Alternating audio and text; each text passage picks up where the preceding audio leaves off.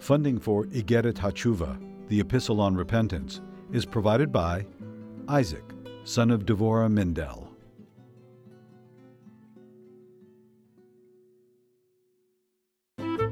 Lessons in Tanya. The Tanya of Rabbi Schneur Zalman of Liadi, taught by Rabbi Ben Zion Krasniansky. Tanya's text elucidated by Rabbi Yosef Weinberg.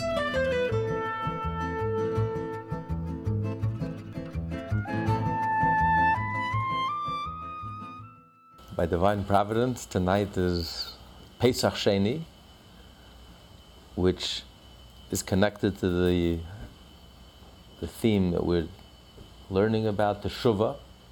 The first Pesach represents the tzaddik, the perfect one, innocence, purity, versus Pesach Sheni represents the idea of teshuvah, that it's never too late. You always get a second chance.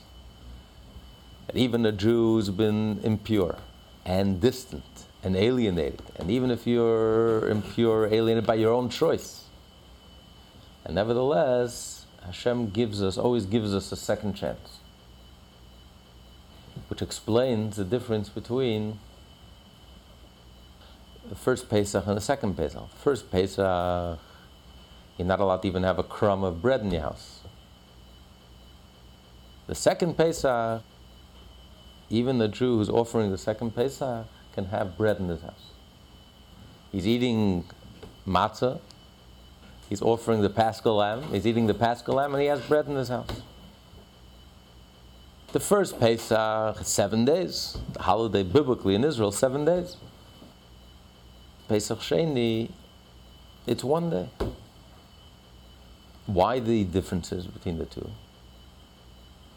Because that's a difference in the tzaddik and the baal teshuva. The tzaddik is the pure child, innocent child, and once he starts growing up, you have to start educating him, and it's a process. It's a seven-day process. Nothing happens in a moment. Nothing is instant. Even instant coffee is not instant. Everything takes time till it's processed, till it's developed. So it's a seven-day process till you develop the child. And the child starts out innocently. You protect the child, you shield the child, you don't expose them to negativity. You protect them. When they grow up, well, they'll be able to deal with it. But when they're young, you have to protect and shield. Pesach Sheni, however, represents the Baal Teshuva. The Baal Teshuva, the moment of the Tshuva, as we're going to learn soon in this chapter, the moment of Tshuva is really a moment. It's a split second. You know, how far is east from west? You turn around. You just turn around. You don't have to go anywhere. Teshuvah means to return. You just have to reconnect. You have to come home to a place you never left. Teshuvah happens in one split second. You have a change of heart, and you turn your whole life around 180 degrees in one split second. So Pesach Sheni is one day, one moment. That's all it takes. And the difference in the tzaddik and the baal teshuva, the tzaddik is innocent, and that's how you raise your child. The child shouldn't stumble. The child shouldn't be exposed to anything negative. The baal teshuva, however, has been there. He lost his innocence. He already stumbled. He had a breakdown. So there's no going back. There's no pretending that he didn't experience what he experienced. But therefore, the Baal Teshuva is stronger than the tzaddik. Because the tzaddik was never exposed. So the tzaddik was never tested. We don't know what's going to happen once the tzaddik is tested. He can lose everything. The Baal Teshuva has been there, has been tested. And after the break, breakdown, there's been a breakthrough. He, he's come back, so he's stronger. That's why the Baal Teshuva can have the bread in the house with the maps because he's not afraid of it. He can handle it. He can deal with it because he was there. So Pesach Sheni, the theme of Pesach Sheni is Teshuvah. And that's the theme of the, the Tanya, the third part of the Tanya. You get it, that Teshuvah.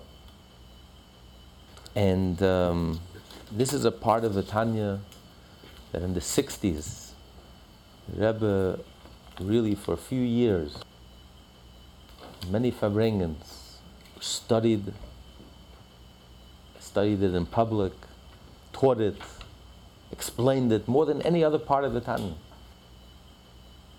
And this was during the 60s when the whole renaissance of Teshuvah, the whole Baal Teshuva movement started. This is the theme of our generation, Teshuvah. So this is the whole impetus, Teshuvah, the whole impetus which started here in New York, and more particularly in Brooklyn, and more particularly in Crown Heights, and more particularly in 770, which created a whole renaissance of Teshuvah. Today you have hundreds of thousands of Jews all over the world have come home. That whole revolution, that whole renaissance was generated from that from, seventh, from the Rebbe. And this is this was the whole impetus. You know, the Rebbe by learning and teaching the letter of the Shuva the Alter Rebbe, this is what generated the whole revolution, unprecedented in Jewish history, unique in Jewish history. Our generation, which is a generation of the Shuva. So to really appreciate and understand the time that we're living in, and the special energy and potential that we have today, to understand the phenomenon of our generation, one has to study the letter of the Shuvah, the third part of the Tanya of the Alter Rebbe. Which Alter Rebbe started out, we started last week. It starts out with Tanya, we learn in the although that's not the prevalent um, version that we have, but Alter Rebbe chose this version because it's part of the Tanya just like this opening of the Tanya. The first part of the Tanya starts with the Tanya. This is also very much a part of the Tanya. And he starts out with the, at the end of Tractate Yoma, the Braisa states that there are three types of forgiveness. Three different types of forgiveness. If a person violated a positive commandment, he committed a sin of omission, he did not fulfill a mitzvah, he didn't read the Shema, then he does teshuvah and he doesn't move before he's forgiven. On the spot, he's forgiven. If, however, a Jew sinned a sin of commission, he did a sin, an active sin, he violated the prohibition, then tshuva is not enough. In addition to the tshuva, you need Yom Kippur. The power of Yom Kippur to achieve a total atonement, forgiveness. And then, if a person violated a, a, a, very severe sin, what do we call a severe sin? A severe sin means a sin that's accompanied by a death sentence, death penalty, whether in the hands of the court, the Jewish court, or in the hands of Hashem. In that case, tshuva doesn't help. Yom Kippur doesn't help alone. It needs, in addition, it needs pain when a person suffers, the suffering is an atonement, and that achieves the atonement. Together with the teshuvah and together with Yom Kippur, the suffering concludes the forgiveness. And what if the sin that was committed was a sin that caused the desecration of Hashem's name, a public humiliation and disgracing of Hashem's name? In that case, tshuva is not enough Repentance is not enough. Yom Kippur is not enough. Pain and suffering is not enough. What achieves the ultimate atonement is death. You know, it's not for nothing that the end of life, you know, usually, m- most cases, many cases, some people are very fortunate and they just die suddenly and they don't go through any pain or, but most cases, to go through pain, and then the ultimate atonement is, is death. Death is also an atonement, it's part of an atonement. And that, death atones for the ultimate sin, even the sin of desecrating Hashem's name. Because the person is gone, the person is removed. He's no longer, the ego comes to an end. So you're no longer, so you're forgotten, and then your sin that you caused is also erased, and it's atoned for. And he said there are three types of distinctions. How many did we just count? Four. How do we get three? So there are two explanations. One explanation is that Shuva, we don't count Teshuvah, because Tshuva you have to have with all of these sins. Whether it's a positive mitzvah, it's a prohibition, it's a severe prohibition, or it's a desecration of Hashem's name, Tshuva accompanies every single case. So when he says that three distinctions, we're talking about three distinctions. Tshuva is not a distinction. Tshuva comes with everything. So therefore, he doesn't count the violation of a positive mitzvah, which tshuva alone achieves an atonement, because tshuva accompanies all sin. The distinction is Yom Kippur. For a sin, a prohibition, a sin of commission, you need Yom Kippur in addition to tshuva. That's one distinction. Second distinction is a severe sin. You need, in addition to tshuva and Yom Kippur, you need pain and suffering to achieve an atonement. And the third distinction is in a case of a desecration of Hashem's name, tshuva is not enough, Yom Kippur is not enough, pain and suffering is not enough. In addition, you also need death to achieve the ultimate and final atonement. That's one explanation.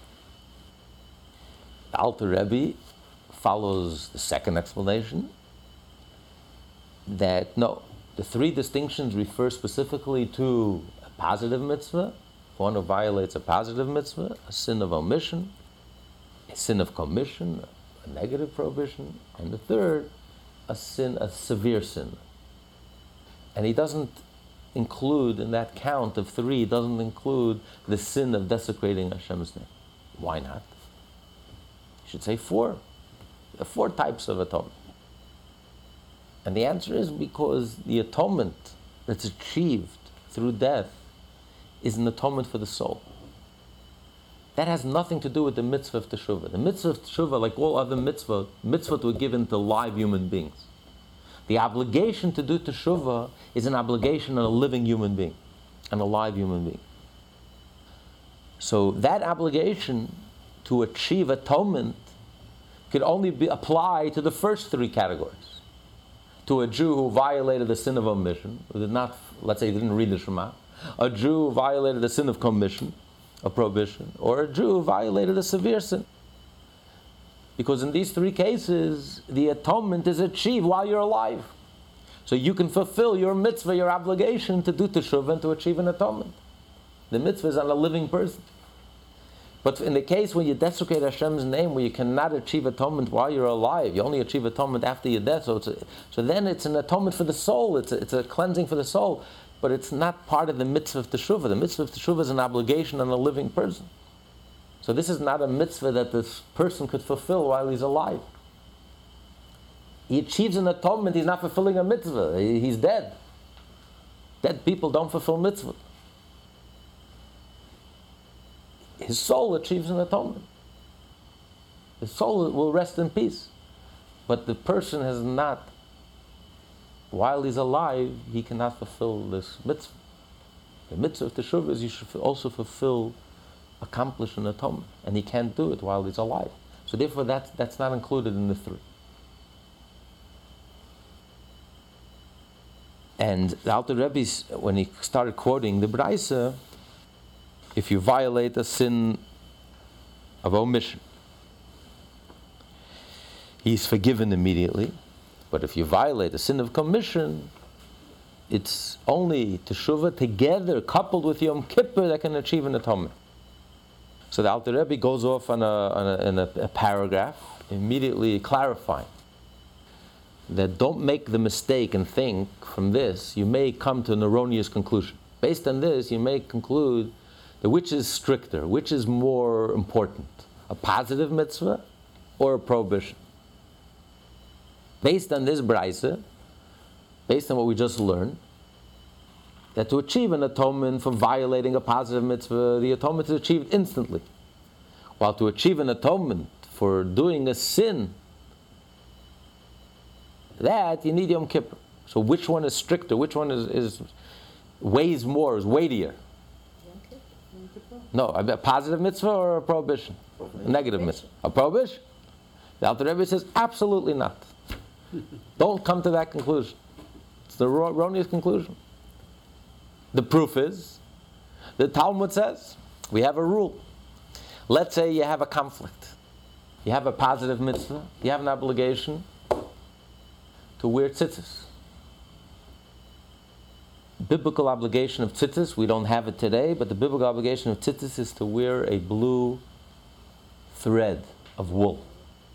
So if a person has, he's wearing clothes that are made up of linen, a four cornered garment made of linen, he has a positive commandment to put in tzitzis, including a thread made of wool. On the other hand, we have a prohibition you're not allowed to mix wool and linen. So what do you do? Which takes precedence? Does the positive mitzvah take precedence or the prohibition take precedence? So there's a rule in the Torah the positive overrides the prohibition. Put on the tzitzis. So what do we see from that? Which is weightier? Which has more uh, gravitas or whatever it's called? The positive. So how do you reconcile with this bright? If we see from that that the positive is weightier, the positive is more important, and if you have a choice, a conflict, the positive overrides the negative. So why is it when it comes to tshuva, the, you need two. The positive, no big deal. You do tshuva, you're instantly forgiven. When it comes to prohibition, no, not so fast. You did tshuva, but it's not enough. We have to wait for Yom Kippur. And there are also other distinctions. It says when it comes to a prohibition, the mitz, the tshuva is incomplete until you test it. What do you mean you test it? That God gives you the same situation, you put in the same situation. And let's see how you react. If you're put in the same situation, and you react differently, then we know that the tshuva is sincere. For example, a person who's young and, and he's wild, he's reckless, a playboy. And then when he's 99 years old, he decides to do tshuva. It's not the same. you're not in the same position, you're not in the same. But let's say you're, you're, in, the, you're in your youth, in the same heat in the same position to sin, and then you walk away from it because it's wrong. Not because anyone's going to know about it, because God said no, and therefore you walk away from it. That's the ultimate level of teshuvah. So when you violate a prohibition, it has to be you're tested. The tshuva is not complete, incomplete until let's test you. If you put in the same position. When it comes to a positive mitzvah, there's no such condition. You're instantly forgiven. No strings attached. So it would seem that the positive seems much lighter than the prohibition. And yet here we have a contradiction. Here we see that the positive overrides the prohibition. Yes. You were saying about Yom Kippur and the extra praying, uh, so the power in that uh, holiday. So I was just wondering if everyone's praying for the uh, children, are people that are born on Yom Kippur, does that soul have more potential power? oh, for sure. A soul that's born in Yom Kippur is a very holy soul. Right. And then what happens if you sin? It's worse than anybody else? It's like anything else. The holier you are, the more potential you are, the greater the potential, of course. The downside is the greater the potential for good. If you don't live up to that potential, the damage that you do is also greater. It's always that way. If you wear a white clothes, a smaller stain will show up. If you wear a black suit, even a ketchup stain won't show up. If you wear a silk linen, the smallest thing will show up. Obviously, the greater the person, the greater, the more effect everything they do has a much greater effect of course. But so the Alter Rebbe says it's not a contradiction. The truth is that a positive mitzvah is much more important and much stricter and weighs much more than a negative mitzvah. You know, we live in the world of action. We were created to do, to act. That is the purpose of our soul coming into this world. We're created to act. And the purpose is to do. So, although whenever you fulfill a prohibition, it's also counted like a mitzvah. It says if a person was tempted, you know, a thief who doesn't have the opportunity to steal thinks he's honest. That's not called fulfilling a prohibition. You fulfill a negative prohibition when you're tempted to steal, you could steal. You could get away with it. You think you could. And you don't. Because Hashem says, don't steal. So if a person overcomes a temptation, a test to do something wrong, and he overcomes it, it he, he accomplishes something. It's not just nothing happened. Something tremendous happened. You draw down holiness into this world, by, by resisting temptation and overcoming the prohibition and finding the inner strength to say no, you draw down a great, a great light. But nevertheless, you can't compare it to action. There's nothing like action. You can't compare the drawing down of light by not doing something versus the drawing down of holiness and godliness and light by doing something, by lighting a candle. You're doing something. You're drawing, you're drawing light into this world. You're bringing it down into this world. And that's the ultimate purpose. The ultimate purpose is to bring godliness into this world. When you do Hashem's will, you bring godliness into this world. You're bringing the divine into this world by being Hashem's agent and fulfilling, doing exactly as He wishes you to do, and doing the mitzvah exactly as it's spelled out in the Torah, precisely, exactly the Torah Hashem wants you to do it. That's Hashem's communication. That's Hashem's vehicle through which you're bringing God into this world. So if you did the mitzvah, you brought God into this world. If you didn't do the mitzvah, you blew it. You lost the opportunity. And there's nothing that can make up for it. There's nothing you can do. As he says, you miss Shema one time. Even though you do Teshuvah. And you take it upon yourself that for the rest of your life you're going to read Shema every morning and every night. And you faithfully follow your resolution. You can't make up for that one time you missed the Shema. There's no making up for it. But I'm so sincere. No one is doubting your sincerity. But from now on, I'm perfect. Wonderful. But that morning, you did not fulfill Hashem's will. You did not draw down the divine light. There's nothing you can do to make up for it. Because this is divine. Your sincerity can't make up for the mitzvah. The mitzvah is divine. You, as sincere as you are, you're human. By doing a mitzvah, you bring Hashem into this world. And that morning, you did not do Hashem's will, you missed that opportunity. There's nothing you can do to make up for it. There's nothing a human being could do to make up for it. As it says, it's something you can't fix, the Talmud says. If you did not do the mitzvah, you didn't do the mitzvah. It wasn't my fault, I regret it, it's all beautiful. Bottom line is, you didn't do the mitzvah. You didn't do what Hashem wanted you to do. So there's nothing we can do. And that explains what the Talmud is saying in the Tractate Yoma. The Talmud is saying if a person violated the prohibition, if a person violated the sin of omission, didn't do a positive mitzvah, so he does tshuva. But tshuva cannot help you to make up for the mitzvah that you lost. You missed the boat. The boat left. The train left. You're out. But you crying, oh, I'm sorry I missed the boat. I'm sorry, it's very nice, but you missed the boat. There's nothing you can do. So therefore, Tshuva won't help. With Yom Kippur, it won't help you. It doesn't help. There's nothing you can do to make up for it. That's lost. That's finished. But nevertheless, you have to do Teshuvah. Not to fulfill the mitzvah. The mitzvah is lost. The mitzvah you lost.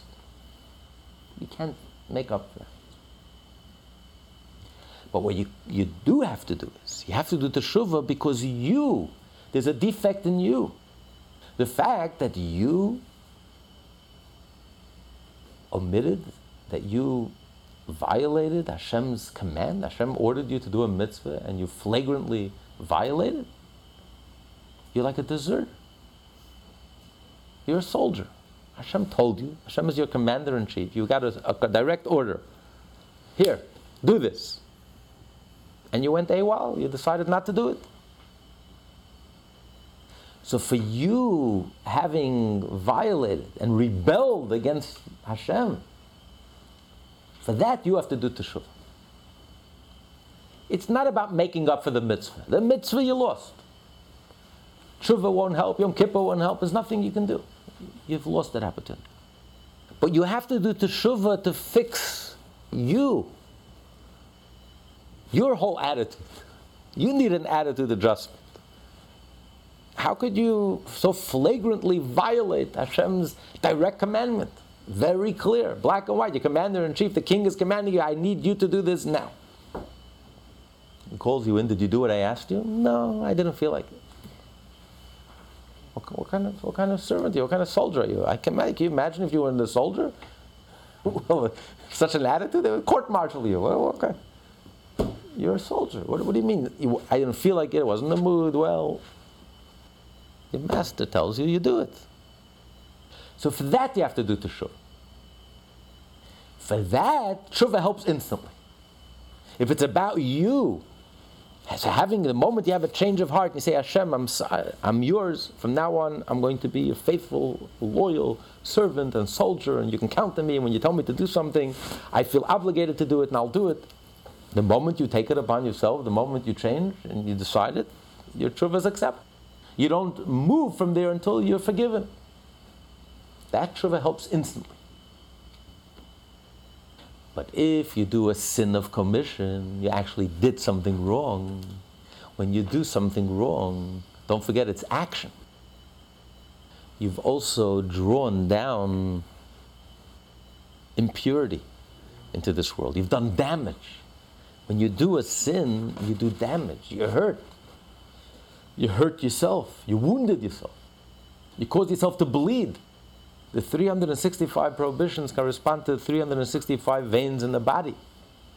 It's like cutting a, a vein open and the blood starts to, life blood, your life source starts bleeding out. You've done damage. So it's not just fixing you. You have to, you have to repair, you have to, you have to heal the wound. You have to do something to fix, to repair what you've damaged. Not only have you damaged yourself and your soul, you have damaged the divine, you've damaged all the upper worlds, the higher realms, you've damaged the whole universe. You are a microcosm of the whole universe. The whole universe is in your heart, is in your hands. So when we do something wrong, we tear, we've torn the very fabric of the whole universe. We've achieved, we've done damage. We've created a scar, an emotional scar, psychological scar. That's why a Jew is so agitated. Why a Jew is so agitated? A Jew so guilt ridden. Because when we sin, we're not happy. Jews are the most unhappiest people in the world, most miserable, angriest, angriest people in the world. Because you can cover up in your sin. You can delude yourself that you like sinning and you enjoy it and, until it becomes a philosophy and you become, uh, you know, you're free and, and you become a crusader for sin and for certain lifestyles. But, you know, whom are you kidding? Inside, you're torn up inside. You're self destructing. You're harming yourself. You're putting your hand into, into fire.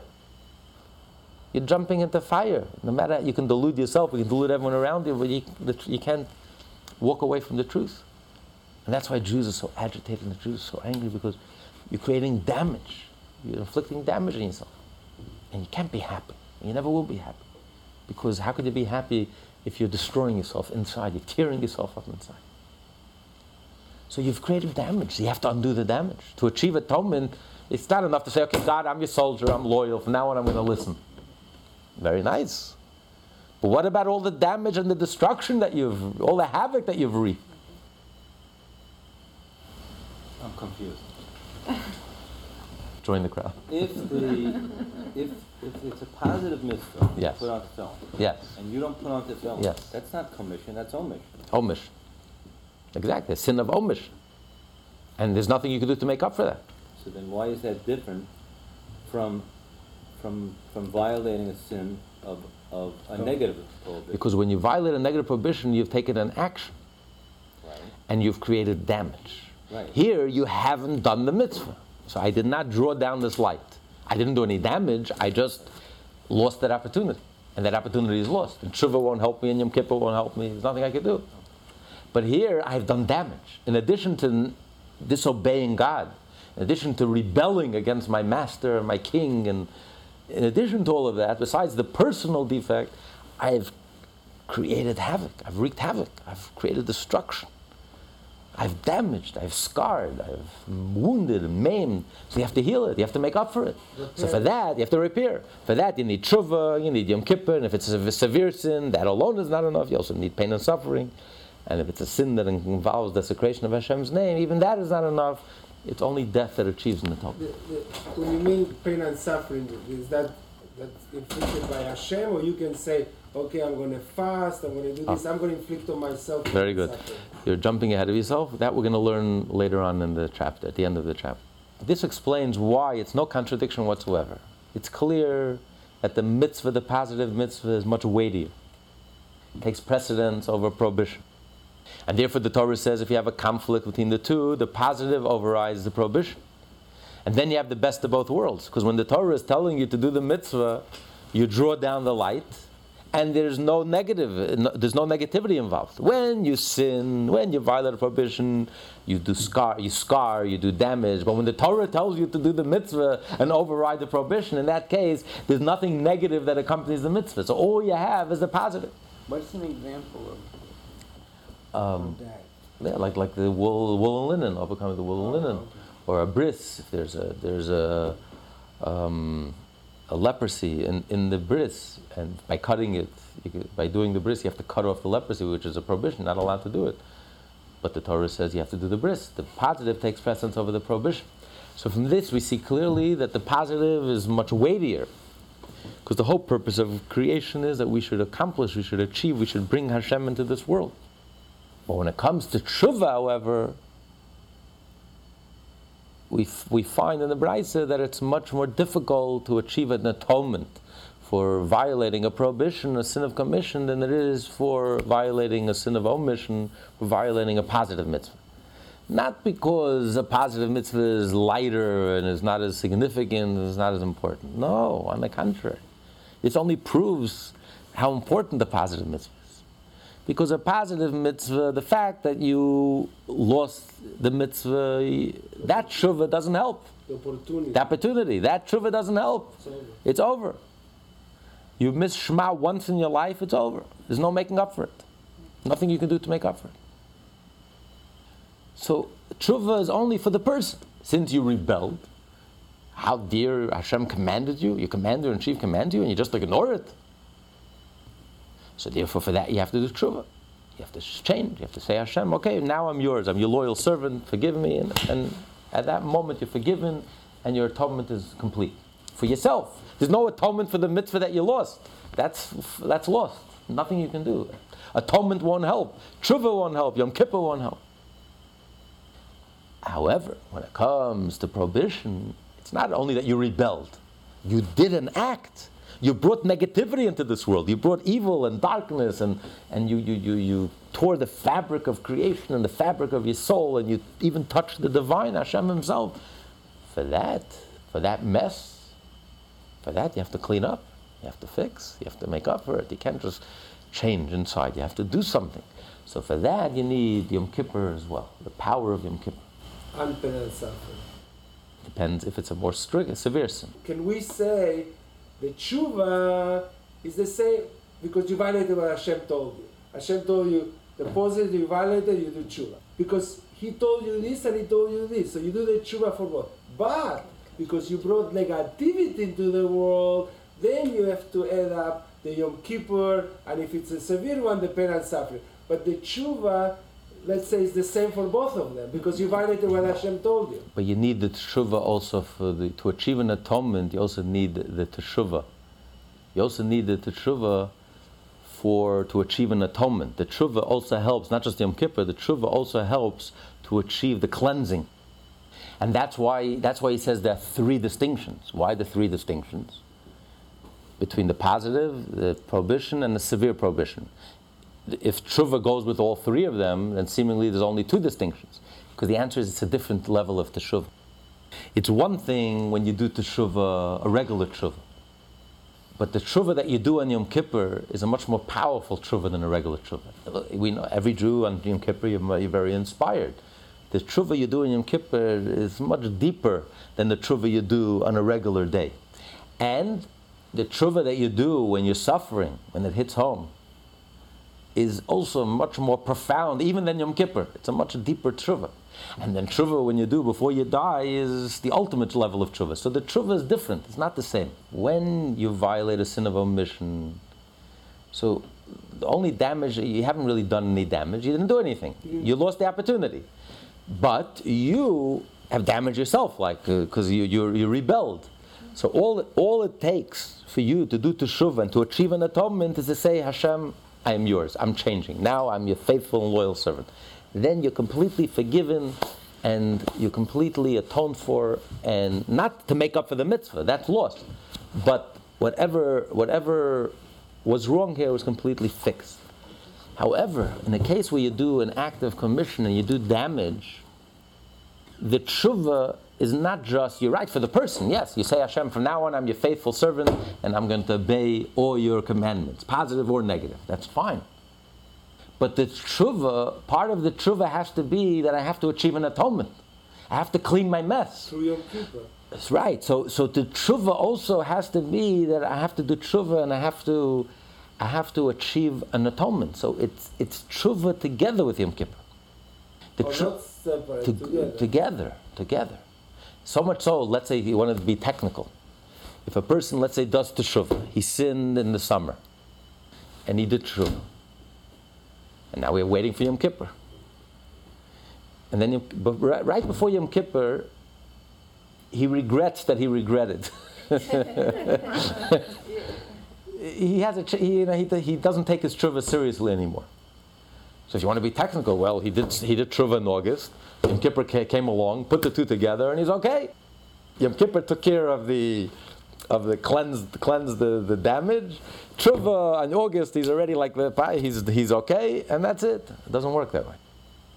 It has to be tshuva together with Yom Kippur.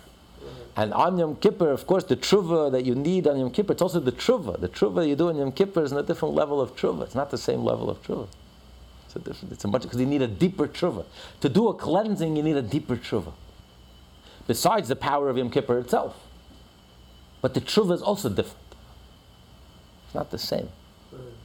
That explains why it's three different levels, why he says there are three different types of atonement. What do you mean, three different types of atonement? The tshuva is the same in all three. No, because even the tshuva is not the same in all. It's a different level of tshuva. You need a deeper tshuva. Deeper insight or coupled only with deeper action?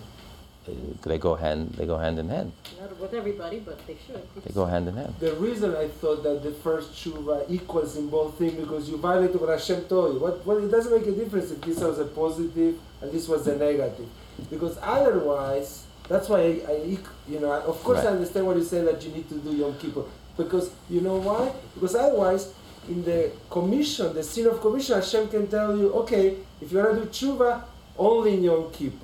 Why do we need the other one? He can, Hashem can say, uh, I mean, the, the Gemara can say, if you want to atone for, for a sin of commission, you can only atone in Yom Kippur. They don't have to say the origin, the first tshuva.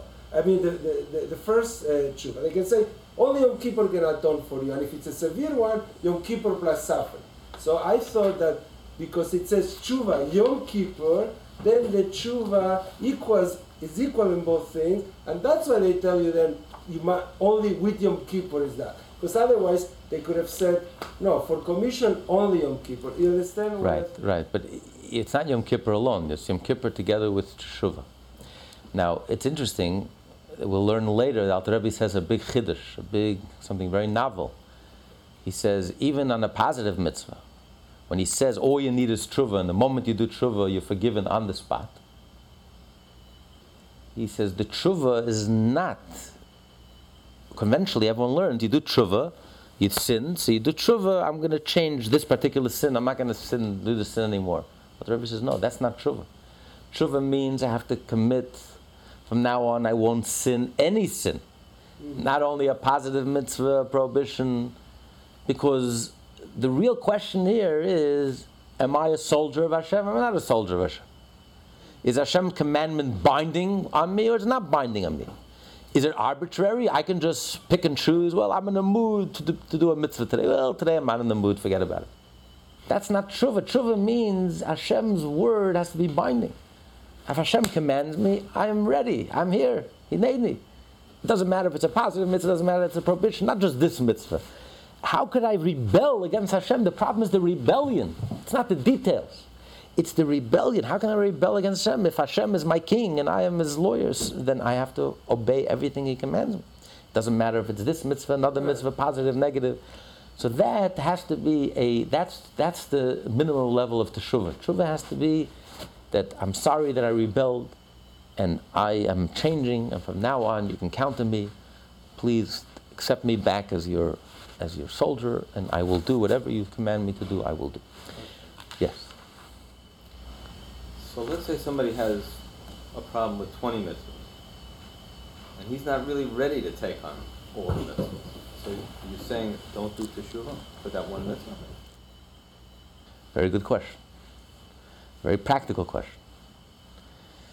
You know, when the Allied troops saved, liberated the concentration camps, and they met all these Jewish inmates who have been in concentration camps for years, who were skeletons, and their hearts melted. The American troops, they had no idea, they'd never seen anything like this in their lives. You know what they did? They gave them, they took out from their pockets their chocolates, candy bars, you know, to, to, to give them sugar, you know, and they gave it to the inmates, and they killed them. They killed them because they couldn't handle it. Right. After not eating for three years, you think they can eat a chocolate bar? Mm. They had to, they had to slowly but surely wean them back to their strength. You know, imagine a parent loves a child. There's nothing you won't do for your children.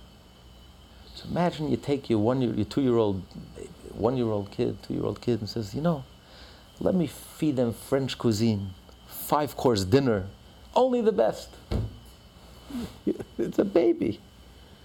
A baby can't handle it. You have to give him baby food. You know, to be a vibrant Jew, to be a whole Jew, is to be a marathon runner. But someone who's a couch potato for 40 years, you know, he'll run around the block, he's already out of breath. He's sending him on a, on a 29 mile run. It's not possible. You know, despite what the New Age people tell you, we are limited. Yes, you can jump off the roof if you really want. You can be so dedicated you're ready to jump off the roof. No matter how hard you try, you cannot jump onto, onto the roof from the ground floor. There's no shortcuts. You have to crawl. And then you take baby steps. And then you walk. And then you, you, you jog a little. And then you build up your strength. So the goal is, the goal is you have to tell a Jew. This, this is the whole uh, campaign that the Rebbe started, the whole revolution. You have to tell a Jew there are 613 mitzvot, not 612 mitzvot. Anyone who tells you that 612 mitzvot is lying to you and is compromised. If it is 613 mitzvot and they're yours, and every one of them is applicable to you, but you were in a concentration camp for 40 years. You're a baby. The only way to start is do one mitzvah. Light a Shabbat candle. What do you mean light a Shabbat candle? But Then I'm going to go into the car on Shabbos with my family, take them out to eat. On Shabbos has to be a non-kosher restaurant, obviously a Chinese non-kosher restaurant.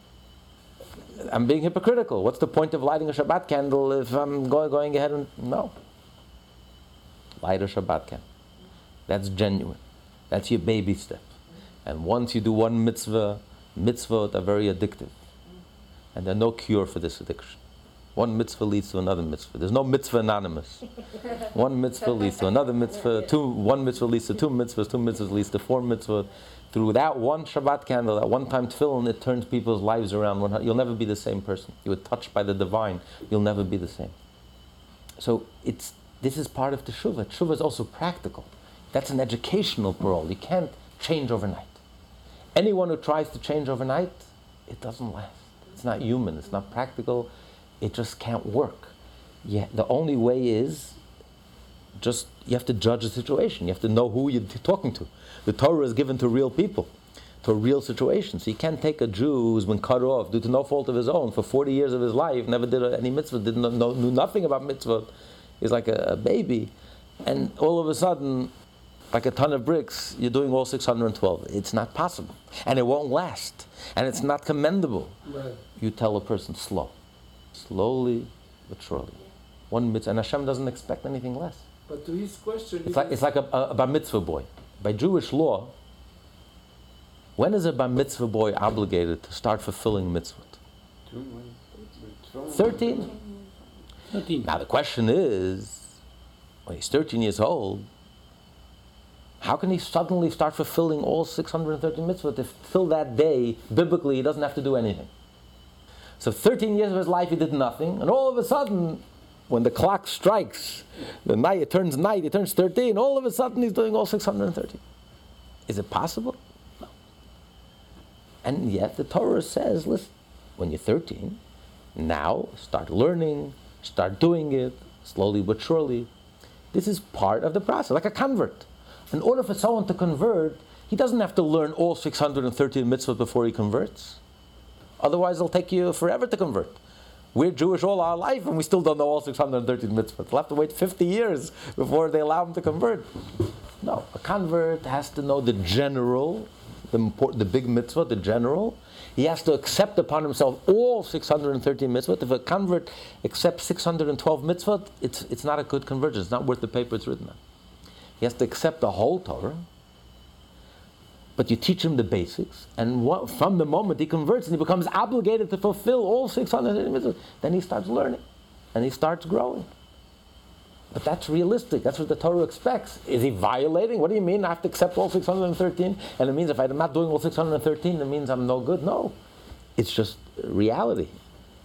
Once you become obligated, now you start training, now you start learning, and slowly but surely, you'll get there.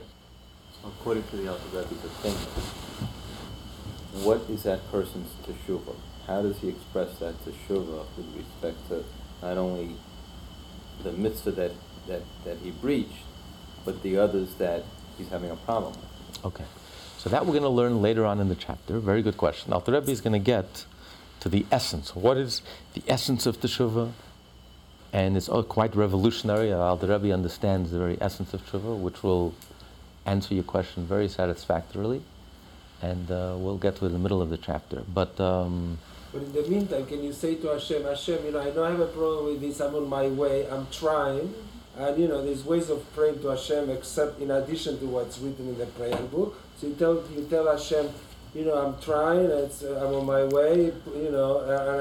I'm, I'm this and understand, you know, forgive me if I don't do it, be patient with me, and so on, etc. And, and I'm absolutely, trying my best. absolutely. And also, also, even though the, even though he says here that tshuva doesn't help to make up for a mitzvah that was absent, that's every rule has an exception. There's an exception to the rule, including this rule.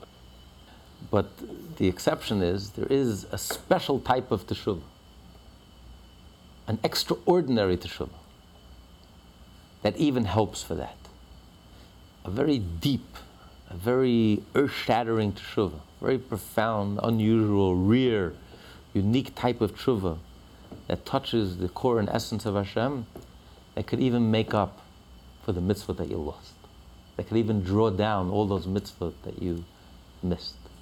But the Alter Rebbe here is not discussing it. The Talmud is discussing a regular level of teshuvah, ordinary, to be expected level of teshuvah. We're not talking about some once in a million, extraordinary, profound, earth-shattering type of teshuvah, like the Talmud says at the, at the, you know, uh, Baal Tshuva, and he cried until his soul, his soul left his body. You know, we're not talking about um, something unusual.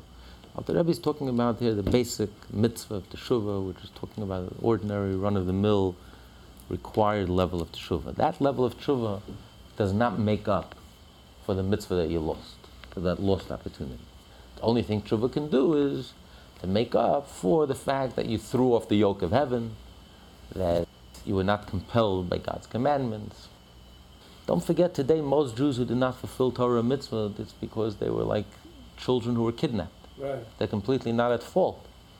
It's not even. It's not even they sinned unintentionally. They they they had no information. They were not brought up this way. It's completely not their fault. It's it's it's not like they they rebelled or they rejected or they they just didn't know any better. So no one. That's not what we're discussing.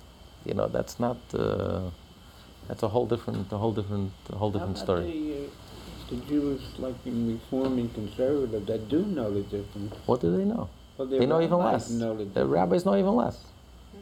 Ignor- ignoramuses. They know, they know nothing. They were also brought up this way. They were brought up in their household, and this was, this was, this was what they, they, they were brought up.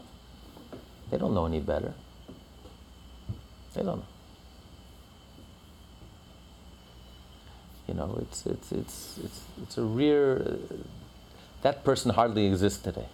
It's a rare individual who's knowledgeable, who knows, and intentionally denies. There's scholars. There's some of them are. Mm, Yeah, scholars about Western philosophy, they know, know more about the New Testament than they know about the. I'm talking about someone, you know, reminds me of the story, the. They say with the previous Lubavitcher Rebbe, at the, or they tell it that um, someone came to the Rebbe and he says, I'm an, I'm an apikoris, I'm an atheist. The Rebbe says, Did you study my Maimonides? He says, No, I don't have, I don't have time for that nonsense. Did you study Talmud? Says, Nah, it's too boring. Do you know the Tanakh? Did you study the 24 books of the Torah, the Bible? He says, Nah, not really. He says, My friend, you're not, an, you're not, an, you're not an, atheist, not an apikoris, you're an ignoramus. you know, that's not, that's not, you're talking about a rare individual who knows, who studied, and intentionally rejected, and intentionally walked away. You know, it's a whole different, that's a whole different, uh, that's a rare breed. That's not, most Jews today don't fit into that category, including the rabbis. They also grew up in these households. They don't know any better.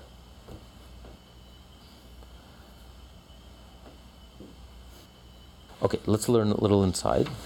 Second paragraph. This means. This means that though, in terms of fulfillment, a positive commandment is superior, for which reason it supersedes a prohibitive commandment. When positive and negative commands conflict, the positive command takes precedence and overrides the prohibition. For example, the wearing of tzitzit made of an admixture of wool and linen, despite the prohibition of kilayim or, or since observing a positive commandment thus appears to be of more value than observing a prohibition, why do we say that if one transgresses a positive command, repentance alone suffices? Whereas if one transgresses a prohibition, forgiveness cannot be secured by repentance alone, and one, one must await the advent of Yom Kippur. The Alter Rebbe will now address himself to this question. His answer will also enable us to understand the spiritual effects of the performance of a positive command and the spiritual blemish that results from transgressing a negative command. Insight into the mitzvah from the perspective will in turn enable us to understand why a positive command supersedes a negative command, and why it is nevertheless more difficult to attain atonement for transgressing a negative command. Briefly, the answer is as follows. When one performs a positive command, he not only fulfills Hashem's will, but also draws down a flow of divine light into the higher spiritual realm and upon his own soul. The reason each positive command is likened to a bodily organ. As our sages of blessed memory have said, the 248 organs correspond to the 248 positive commands. This means to say that just as a bodily organ is a receptacle for the life force which it elicits from the soul, so too in each positive commandment a vessel that draws down divine effluence and vitality from the infinite Ein Sof light. Moreover, just as the life force of the soul is enclosed within the various limbs, so too does the life force drawn through the performance of a positive command become enclosed within the worlds. Fulfilling a negative command by not committing the transgression is also a fulfillment of the divine will. As our sages of blessed memory have said, if one passively refrains all his days from sin, he is rewarded, but only as though he had actively performed a command. However, since such performance does not result from any action on his part, as in the case of a positive command, he merely fulfills Hashem's will by not transgressing. Its result of it is of a lesser spiritual value. For the purpose of Torah and Mitzvah is to draw down divine illumination through the performance of the 248 positive commands. and to dispel the spirit of impurity through the observance of the 365 prohibitions, as explained early in Part 1, Chapter 37. Part. Thus, in a situation where positive and negative precepts clash, and the question is which one is to be set aside, the positive command supersedes the negative. For it is impossible that doing the prohibited deed will impart a spirit of impurity, inasmuch as its prohibition is being overruled because the, the Torah so dictates. Conversely, even if the Torah were to direct that one should neglect the positive command, the action that would draw down divine illumination would still be lacking. So if you're doing the mitzvah, there's no drawbacks. You're, you're drawing down the divine light, but there's no negative negativity because the Torah is telling you to do so. So in that case, you're not. There's no negative implications. But if you would, if you would um, fulfill the prohibition and not do the mitzvah, you're missing out. You can't draw down the light, and uh, to be continued.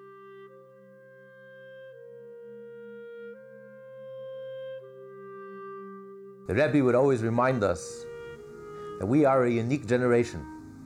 There's never been a generation like ours, and there never will be.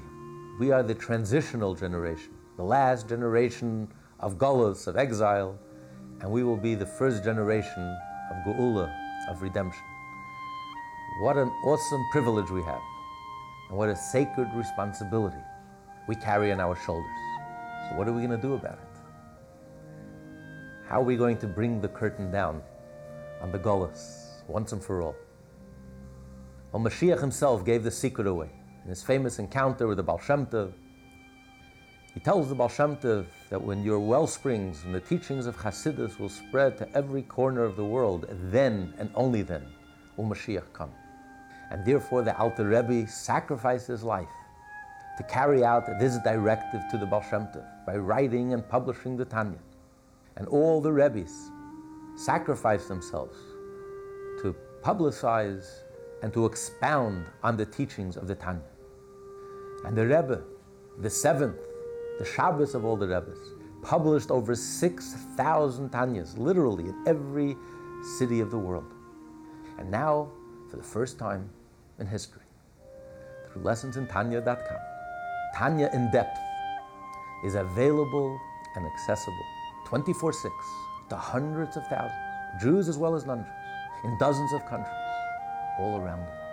Now that you've had the personal experience and the pleasure to study the Tanya, we ask you to please partner with us to make the entire Tanya available and easily accessible to each and every Jew and to the entire world. Please help turn the wish of Mashiach, the dream of the Alter Rebbe, and the vision of the Rebbe into a reality. On behalf of all of us here at lessonsintanya.com, thank you for listening. Thank you for caring. And a special thank you for the good deed that you're about to do. In honor of your tzedakah, we will merit the coming of Mashiach now, when we'll learn Tanya from the Alter Rebbe himself.